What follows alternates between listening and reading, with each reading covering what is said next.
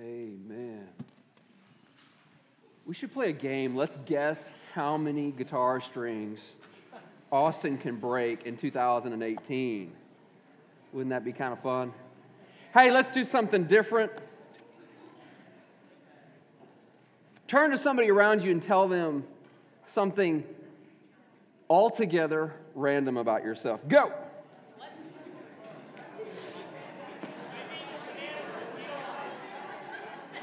All right, time's up. Somebody put your hand up.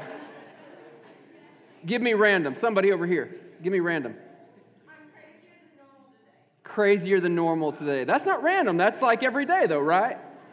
All right. Somebody else. Totally random. Right here. Okay, that's really weird. I love it.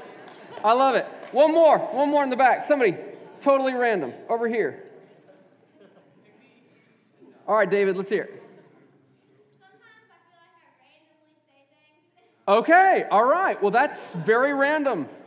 Well, I'm going to give you a few random things about myself. So, this is my first time to speak in senior high uh, greenhouse. I've been in junior high greenhouse. By the way, before I get started, I just need you to know that uh, I've got this like weird ocean sound going on in the left part hemisphere of my brain. I don't know, it's like sinus issue. And you know that feeling when you get off the plane and your ears need to pop?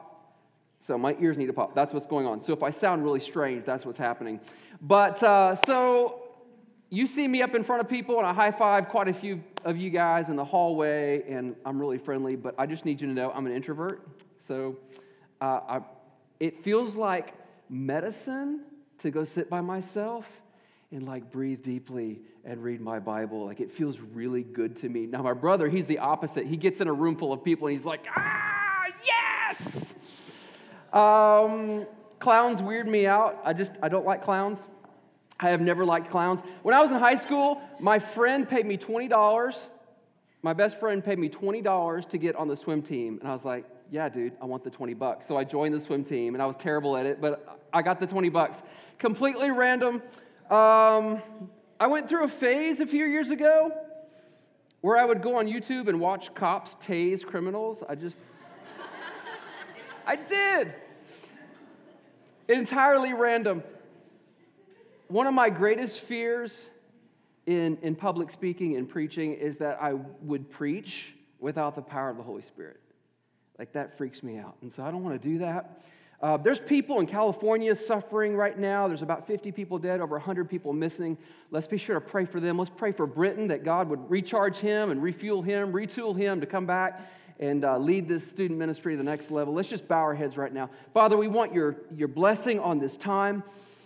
And Father, it is one of my greatest fears that I would preach your word, but do so in a manner that's lacking of your power. God, don't let that happen tonight. Lord, we acknowledge that as we open your word, there are people who are hurting. People in Northern California, people who have lost everything, their homes. Some of them have lost loved ones. Some are still missing. So, Lord, I, I pray that you would work in ways that we cannot see, that you would stem the tide of this, this, this furnace, Lord. Father, we ask your blessing on Britain. We know he has just a few weeks left on sabbatical. We pray that you would just uphold him and uh, mentor him and help him, God. We pray that he would come back fully recharged. We thank you for him. What a blessing he is. Father, this time is yours tonight. It's, it's not mine, it's not the church's, it's yours. And so, God, do something very, very special. In Jesus' name, say amen. All right, if you got a Bible or phone, turn to Romans chapter 10. We're going to be in verse 21 tonight. We learn from a young age that we need to sometimes hold somebody's hand. And of course, when we're young, usually it's an adult. And so if we're in a busy store or, or, if we're at a fair or, I don't know, maybe a movie theater would be a good kind of place. And, and I'm, I'm worried I'm going to lose my kids. And so all I have to do is just stick out my hand. I don't say anything. I stick out my hand, and little May or little Liza, even Kevin, he's getting a little too cool. Like he'll hold my hand until he sees you, and then he's like, he'll just drop his hand. But, but all my kids, just all, they just grab my hand when you cross the street, that's the rule in my family, you know, for the little ones especially, grab hold of my hand. Uh, when you go through a parking lot, that sort of thing, you just, you've got to hold my hand. Now, when they're scared, they'll, they'll just instinctively grab hold of my hand. I don't have to tell them how to do that. But as we get older, we stop reaching out for help. We just stop. And I don't know why we do that.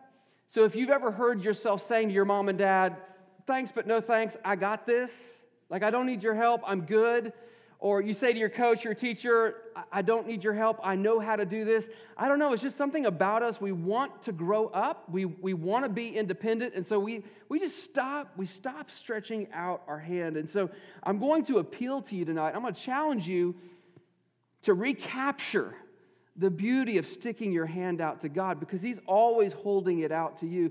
This is not a, passage that I worked up just for you. This is something that God ministered to me when I was in a bad emotional funk. Have you ever been in a bad emotional funk? When like nothing's wrong, but somehow everything's wrong, and you just you're just kind of in a bad mood, and your interactions are kind of like, eh, you know, not quite right. So the Lord just spoke this to me from, from Romans chapter 10, and it's really changed my perspective a little bit. Life gets crazy though. And despite all of our saying to God, I, I, I, don't know that I need your help, or to our parents, I don't need your help, or to our friends, I don't need your help, or to our teachers, I don't need your help, eventually we will reach that place where we say, Oh my goodness, what is going on? Life is really hard. And so that point came for me when I was 18 years old. I was a freshman at the University of Oklahoma. And I can't say that anything extraordinary happened. There wasn't like this horrible thing that happened in my life. I was just all of a sudden feeling the pressure of all of my classes. Uh, I had a girlfriend at the time, and you know that was kind of a heavy thing, and a little bit. And it, there was just like this moment when everything emotionally was like crashing down on me. I remember calling my mom and was like, "I'm sorry for everything I've ever done. I was such a jerk and so immature." And she's like, honey, it's okay. Like, what's, what's wrong? And I, I don't know what was wrong. It was just life felt really, really hard. And I think, I think we need those moments. I think we need those reminders that, hey, it's okay to feel like you can't do things on your own. I'm older now. I just turned 41 on Friday. Woohoo. I wasn't really like excited, but 41. What do you do when you turn 41? It's just like a normal day. Um, I'm older, I'm more experienced, I have more resources, I have more education, more of a lot of stuff. And yet I find that today I'm more desperate for God than I've ever been. Now think about that for a moment. That as you grow in your relationship with the Lord, you don't grow more independent. You grow more desperate for the Lord. Like you need Him more, and you realize that you need Him more. And if you're not realizing that you need God more today than you did yesterday, the day before, then maybe we're not growing in Christ as much as we ought to. Now, thankfully, God always has an outstretched hand toward me. Whether I realize that I need help, or even in moments when I don't realize that I need help, God always has an outstretched arm and hand to Kevin Moore. Romans chapter 10, verse 21. But concerning Israel, he says, All day long I have held out my hands to a disobedient and obstinate people. Now, who is he talking about? Israel. He's talking about God's covenant people. Now, let me just bring this, this passage into the larger perspective of Romans 9 through 11. This entire section 9, 10, and 11. It's all about the salvation of Israel. In fact, you can hear Paul's heart that Israel, his countrymen, would be saved in chapter 10, verse 1. Brothers, my heart's desire and prayer to God for the Israelites is that they may be saved. And so, this entire passage is about the salvation of Israel. Israel coming to faith in the Lord Jesus Christ. But they're an obstinate people. They are a rebellious people. They were throughout their history. And so he quotes Isaiah 65. That's why it's kind of inset. Some of your Bibles will have it kind of like poetry is, kind of tabulated in. anytime a New Testament author quotes the Old Testament, we need to go back to that original context because oftentimes the New Testament author is not just citing or quoting that one concept, he's evoking the larger context. And so go back to Isaiah 65, and this is going to be a real education for us. And so just go over to Isaiah 65, and we're going to read what was going on roughly 800 years before the Apostle Paul wrote in Romans chapter 10. And so here's what Isaiah, writing in the 8th century before Jesus Christ, had to say about the nation of Israel that was going to have to go into exile because of all their sinfulness. I revealed myself to those who did not ask for me. I was found by those who did not seek me. Israel was not seeking their covenant God. Now, you think about that for a moment. Their entire identity should have been wrapped up in Yahweh, the God who created the people out of the seed of Abraham, their identity should have been in their redemption out of Egypt, you know, God's faithfulness throughout the wilderness wandering.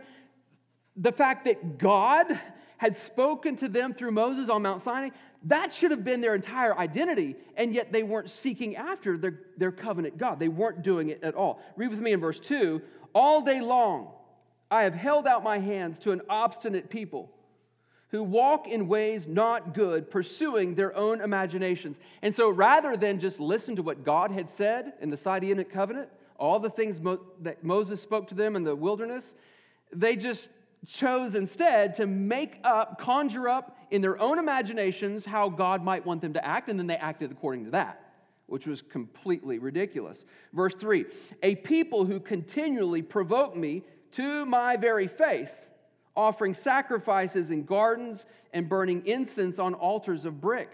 And so it's not as though the nation of Israel was like being passive aggressive with God. Have you ever known somebody who's really passive aggressive? Like they would never say anything to your face, but like they would text behind your back and say things in the hall where you couldn't hear. I think we've all known people that like to stir the pot like that. That's not what Israel was doing. They were getting up in Yahweh's face I mean, these were high handed sins against God. They were provoking God to his face to anger. These are God's covenant people.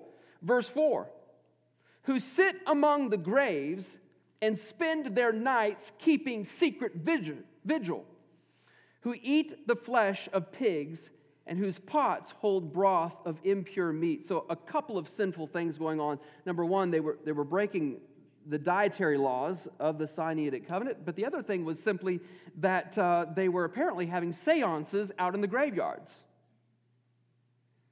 So there's a lot of pagan stuff going on within the nation of Israel. We're not done. Look with me in verse 5. Who say, Keep away, don't come near me, for I am too sacred for you. And so Israel is doing all these wicked things, and yet they're going around acting rather prideful, like, don't get too close super holy over here. Don't get too close. You might, you might make me unrighteous. That's how they're acting to God and to other people. Um, it gets worse in verse 7. Both your sins and the sins of your ancestors, says the Lord, because they burned sacrifices on the mountains and defied me on the hills. I will measure into their laps the full payment for their former deeds. And so essentially, this is idolatry. 800 years later, this same verse is quoted in Romans 10. And so we're going to go back to Romans 10. We'll just travel back over there. Let's read it again. But concerning Israel, he says, All day long I have held out my hands to a disobedient and obstinate people. This is not typically how we treat people. When they diss us, I don't know, you go up to somebody and you try to give them a high five, and let's just leave me hanging, all right? Just don't give me any love. All right. So you're like, like, like I'm not just gonna hold my hand out there and feel stupid. Like I'm gonna, I'm gonna withdraw that hand pretty quick. Or maybe you've been in a relationship and you dropped the L bomb and it was not reciprocated. So that, that happened to me in college. I was like, baby, I love you. And she was like, yeah, I, I'm fond of you. It was something like that. It was really, really awful. But we backtrack at that moment, right? At that moment, I begin to go like this. Like, That's just what we do. So when somebody disses us, I mean, when they're rude to you, do you like text them and you're like, let's go hang out? Do you do that? No, I mean, you, you take a step back. God's not that way. For 800 years, the Lord, after they had done all those horrible things, was still like this. He did not withdraw his hand. All day long, I have held out my hands. God never stops reaching out his hand to you. When you sin and you break his heart, God still reaches out his hand. Because he, he doesn't go like this. Oh, you dissed me? I, I want nothing to do with you. God doesn't do that. For 800 years, God was like this to Israel just take my hand. When you sin, God does not withdraw his hand, he leaves it out there and says, I'm still waiting. Let me tell you something else. When you are indifferent and apathetic toward the things of God, and, and I think, can we just all say in here that we have been that way from time to time? Don't read the Bible, don't pray, kind of don't want to go to church, but your parents are making you, that sort of thing. Like, I have been that guy. I have been that dude. And I know that you've probably been that way as well. When we're indifferent toward God, indifferent toward the God that crushed his son for us, when we're apathetic about him, he still loves us. And his hand is still out there. And when you think about that, it's kind of a personal thing, right? I mean, you don't just go around holding people's hands. Hopefully, you don't. It's kind of weird. Um, I don't. It's a very personal thing. It's interesting. After 11 years, like, I still get like super excited to hold Stephanie's hand. Like, like it's still like a big deal. It's a very personal thing. You know, it's a very personal thing. You think about all the things that God could say to you, all the ways in which God could communicate. So I just flew home from Boston, and so uh, I can't blame it on jet lag because it's just like like Eastern time zone, but I feel really tired, so I don't know what's up with that. But you go through the TSA checkpoints, security checkpoints, and they treat you like cattle. Like, you know, take your iPads out of your backpacks, all personal items, your belts, your shoes. They just kind of holler at you. God doesn't do that. He takes out his hand and he says, Touch me, hold me. I mean, he doesn't just write things across the clouds. You might want that clarity sometimes, but God has a much better, more personal way. He says, Take my hand.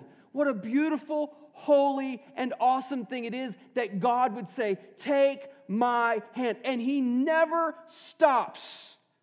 Even when you've done the unthinkable, the thing that you think God could never forgive you for, God never, ever even budges. He doesn't flinch, He doesn't move. It reminds me of uh, Luke chapter 15, the story of the prodigal son. The story of the prodigal son. Here's what it says in Luke chapter 15. And we know the story, right? So the prodigal son takes his father's inheritance. He basically says, I wish you were dead already. Give me your money, and I want to go play and do what I want to do. So he squanders it through wild living, but the father never gives up. And here's what it says. Here's what it says. It's crazy. It blows my mind if I could ever find it in my notes. So he got up and he went to his father. But while he was a still a long way off, his father saw him and was filled with compassion. He ran to his son and threw his arms around him and kissed him. What an incredible thing. The father never quit holding out not just one hand, but both hands, which is exactly what the Apostle Paul says in Romans 10, verse 21. I have held out all day long my hands. Now, what an incredible thing that God would hold out the hands. You think about all the things that God's hands have done for us. I mean, we could go all the way back to Genesis chapter 1. What did God's hands do? The Bible says he fashioned man. Like God literally got his hands dirty. And then when, when Israel was in bondage in Egypt, the Bible says, with a mighty hand and outstretched arm, God redeemed his people out of Egypt. You think about all the incredible things that God's hands have done for you. all the answers to prayer, and God is extending those hands to you.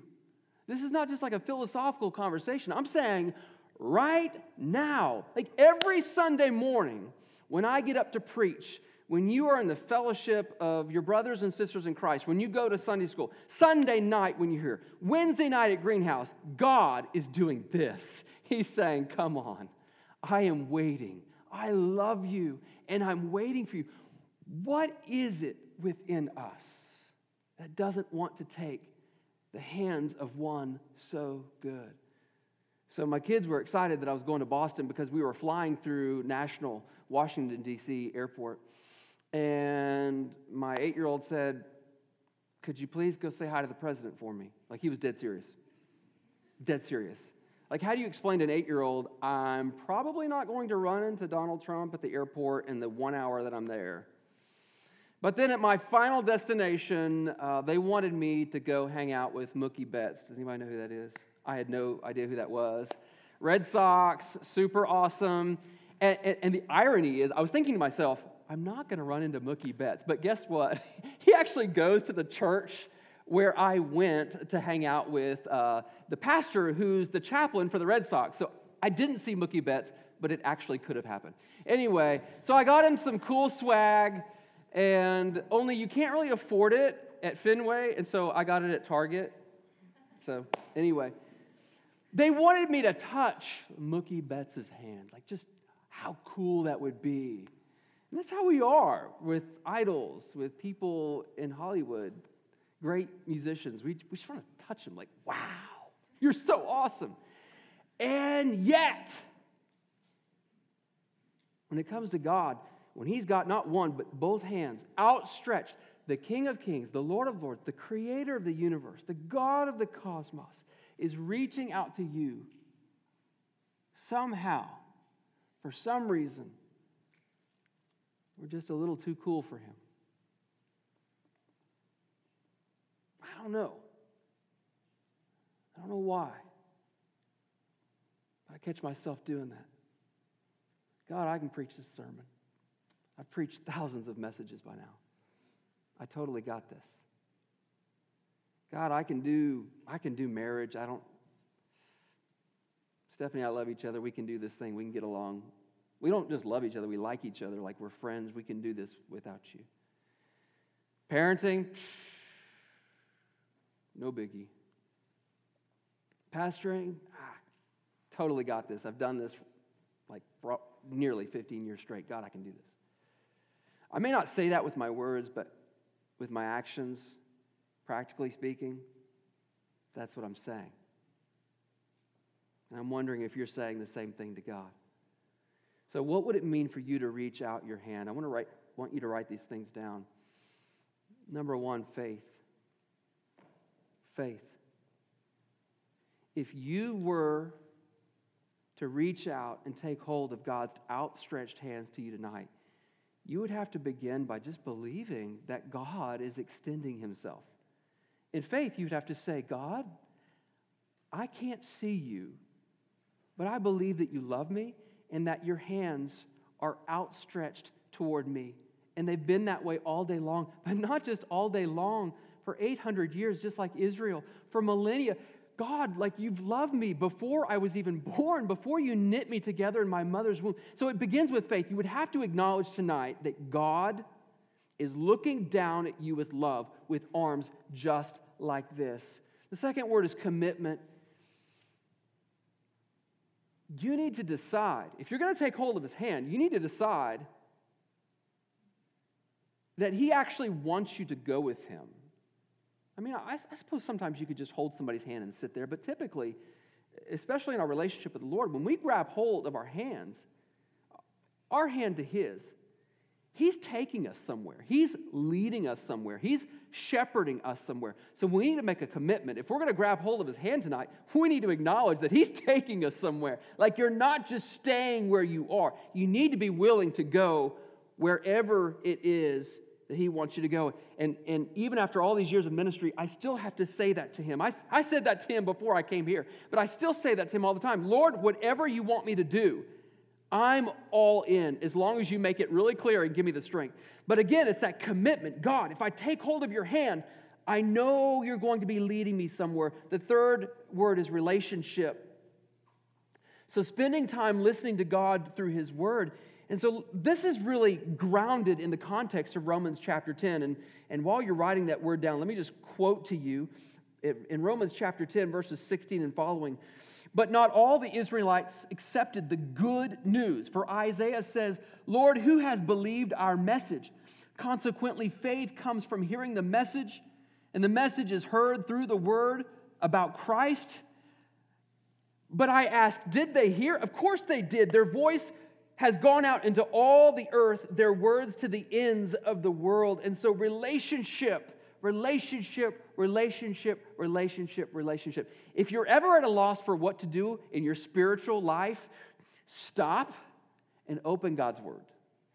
Because it's just as though you're taking hold of God's hand. I mean, I mean, sometimes I feel like God's like jerking me forward. He's more gentle than that. But every time I open the Bible, God is saying, Come this way, come that way. No, don't go that way, come this way. Every time I open the pages of Scripture, it's like the relationship, this, this journey and this relationship just grows so deep. The fourth word is repentance, because if it's true that you're on a journey with the Lord, that means you're walking away from something. You're walking away from something. And so I had one of those relationships where, um, you know, you break up, you get back together, you break up, you get back together. Um, long before I was married, I was like 18, 19, 20 years old. And, you know, we got together, we broke up. Come on, has anybody ever done this? You just like back and forth, back and forth. And I would call my mom from college, and she always knew when I was back with this girl because she could hear it in my voice because I was like melancholy and like halfway depressed and not real happy and kind of like bitter. And, and she always knew when we were together. And she said, Kevin, have you returned to your vomit? Now, she didn't. you know that verse in the book of Proverbs? Uh, as a dog returns to his vomit, so a fool repeats his folly. And so she became known as the vomit girl. Nothing wrong with her, but, but she just knew she knew when I was with this girl because I kept, I kept going back. And I remember, I remember being in church one day and the worship leader was, was playing a song and we hadn't quite got, gotten to the sermon portion yet. And I remember, I, it was like the Lord just spoke through the worship pastor. And, here were the words What are you holding on to? What are you holding on to? And I just melted. I just melted right there in worship. And I started to weep because I knew what I was holding on to.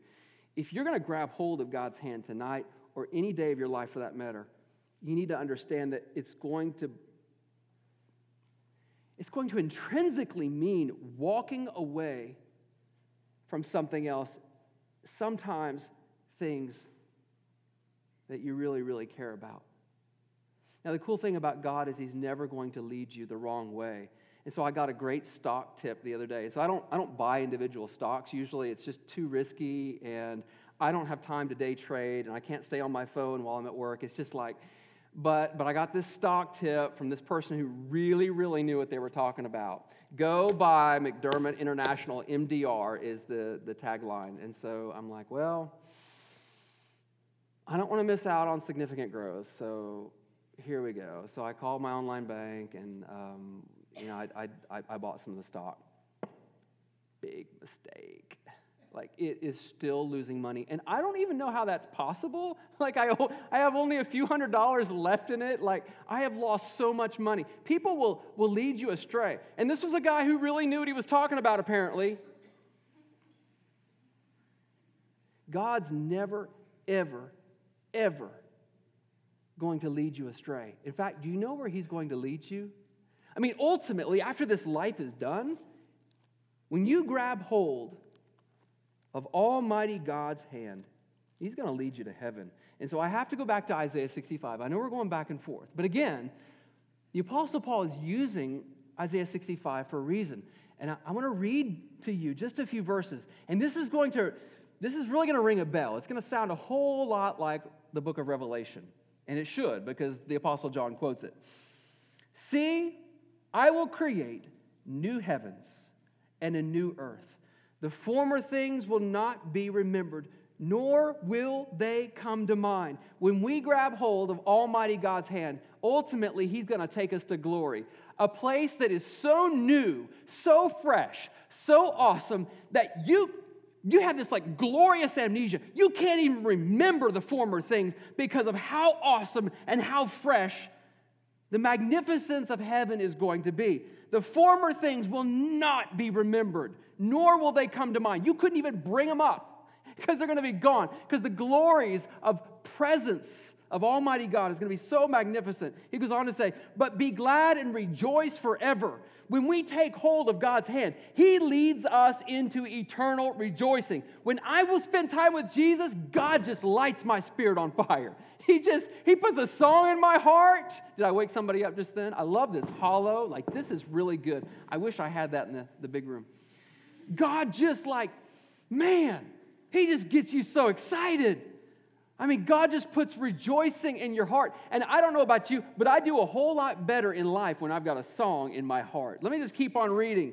He says, For I will create Jerusalem to be a delight. So God is going to create this dwelling realm for you to enjoy Him. Like, that's, mm, that's where God is taking you. He's taking you closer to himself. So it's not like you grab a hold of God's hand and he takes you to a successful job, he takes you to a successful marriage, he takes you to financial peace. Uh, he takes you to himself. So God is ultimately doing this to you. Let me just keep on reading because it gets even better. I will rejoice over Jerusalem and take delight in my people. The sound of weeping and crying will be heard no more. And this is what we understand about heaven that God takes his mighty, mighty hand and ultimately he takes it to your face. And he wipes away every tear from your eye. Isn't that? Isn't that so good that God would draw you close to Himself and take that mighty hand that has delivered the nation of Israel, that wrought your salvation? He'd take it.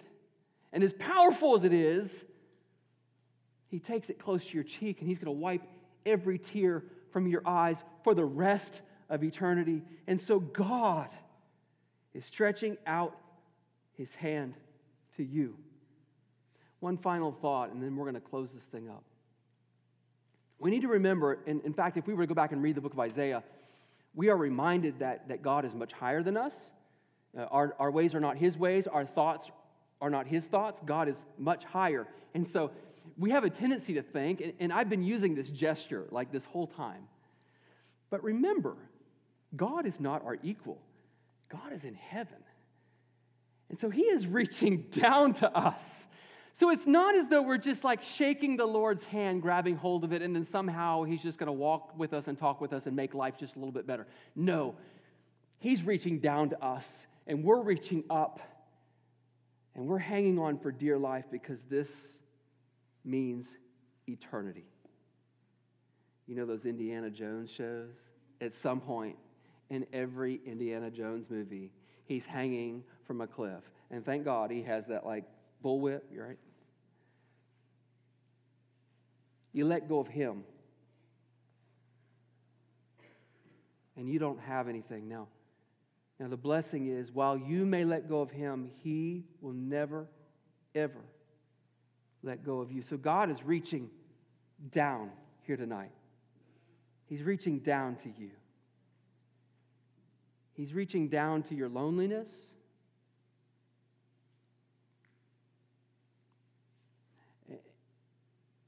And I'm not confused. I'm not under the misguided thought that if you're surrounded by people that you're not lonely. In fact, some of the loneliest people I've met are people who are surrounded by others. So maybe for some of you, God is reaching down to the point of your loneliness. Or maybe God is reaching down to your depression or to your emotional funk or rough patch. Or maybe God is reaching down to your grief. Or maybe God is reaching down to your shame reaching down to you in your guilt, in your anger, in your bitterness, in your frustration. I don't know what's going on, but here's what I do know God is reaching out to you, arms wide open. what you need to decide here tonight, regardless of how old you are, how young you are, if you're an adult in the room, if you're a young person, what you need to decide is whether or not you're going to grab hold of his hand. And I'm praying that you will.